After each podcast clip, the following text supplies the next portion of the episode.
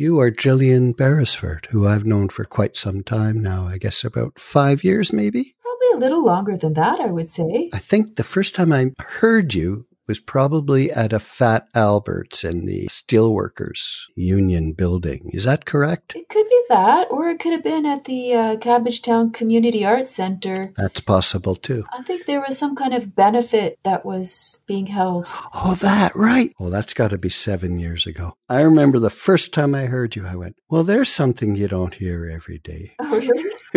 and now I've now I'm sort of used to your style and and I've come to be quite attached to it. Oh wow. And then bang, we did a few gigs. I know we did one at um, the Don Mills.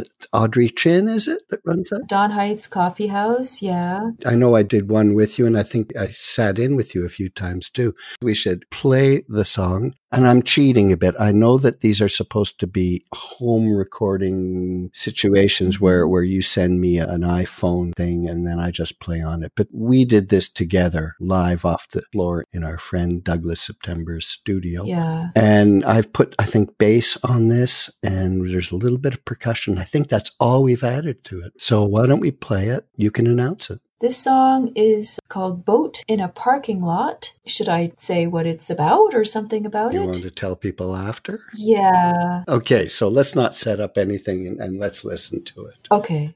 One, two, three, four.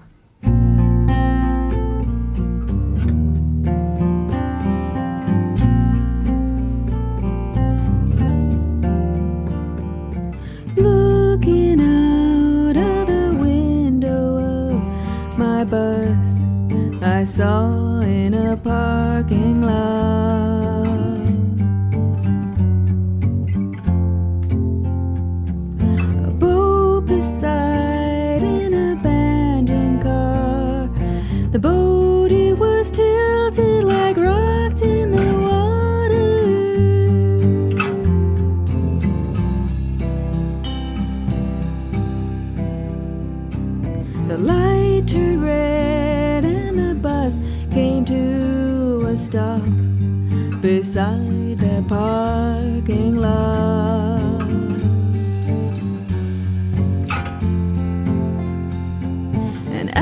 as I watched, someone stepped inside the boat and he picked up the oars and he rowed away.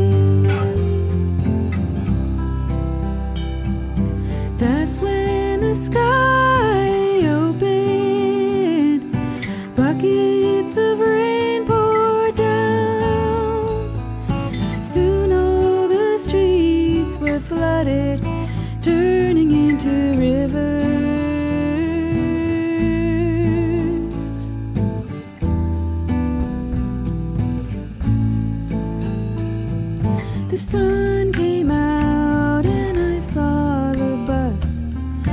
now a ship, and the captain said,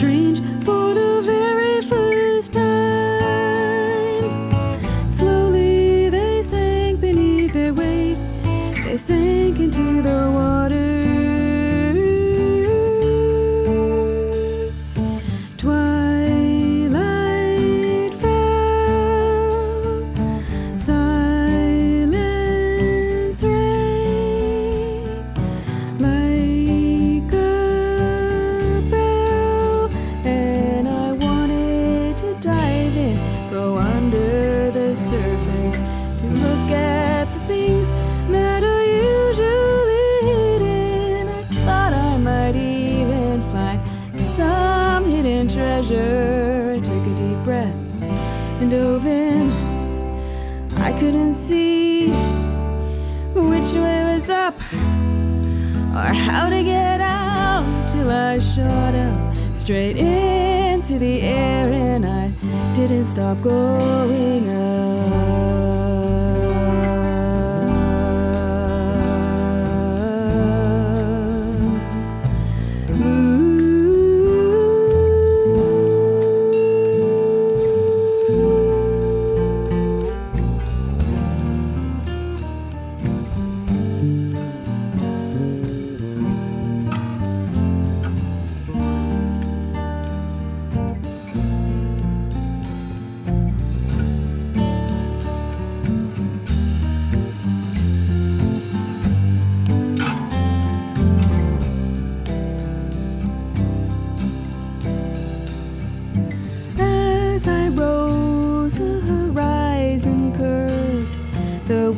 below was getting smaller.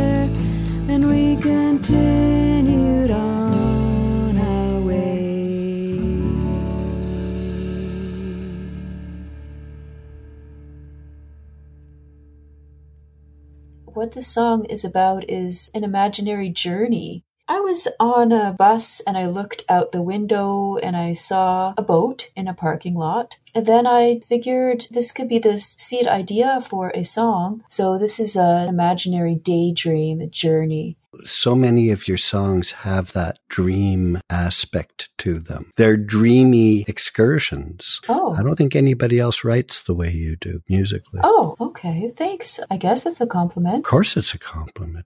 So here we are in the middle of this. We've been sort of halted with this record that's hanging fire. It's taken us over three years to arrive here, Yeah. and we can't finish it because we can't get together in the studio. Yeah, well, I mean, I guess there is a way to do it, and we're we're getting there gradually. We're figuring out how we can put all the remaining pieces together in our own separate locations, Mhm. and then somehow compile them. Do the final touches after that, depending on how long it's going to be before we can get together physically. Well, we did just before lockdown, we did a bit of recording here. That's true, and we had a good time, right? I had a good time. That's sort of what it's supposed to be about. Yeah. I think we all start doing music not with any designs of making a career out of it, and we do it because we love it. Yeah. I'm very grateful that I can be a musician in these times. Well, Bob, you're so generous in the time that you give to so many local musicians, and what you add to their sound is just enormous. I've heard my own songs, for example, transformed from what they are to something beyond what they could be, something much more beautiful. No, the songs are already there. My job isn't to create your songs. My job is to represent you Mhm. in your songs. You do that well. Thanks. This is about you. I have a question for you, okay? I, I know you pretty well as a character and a musician. As a person. Uh huh. As a character, you're a character to me. Okay. it's a compliment.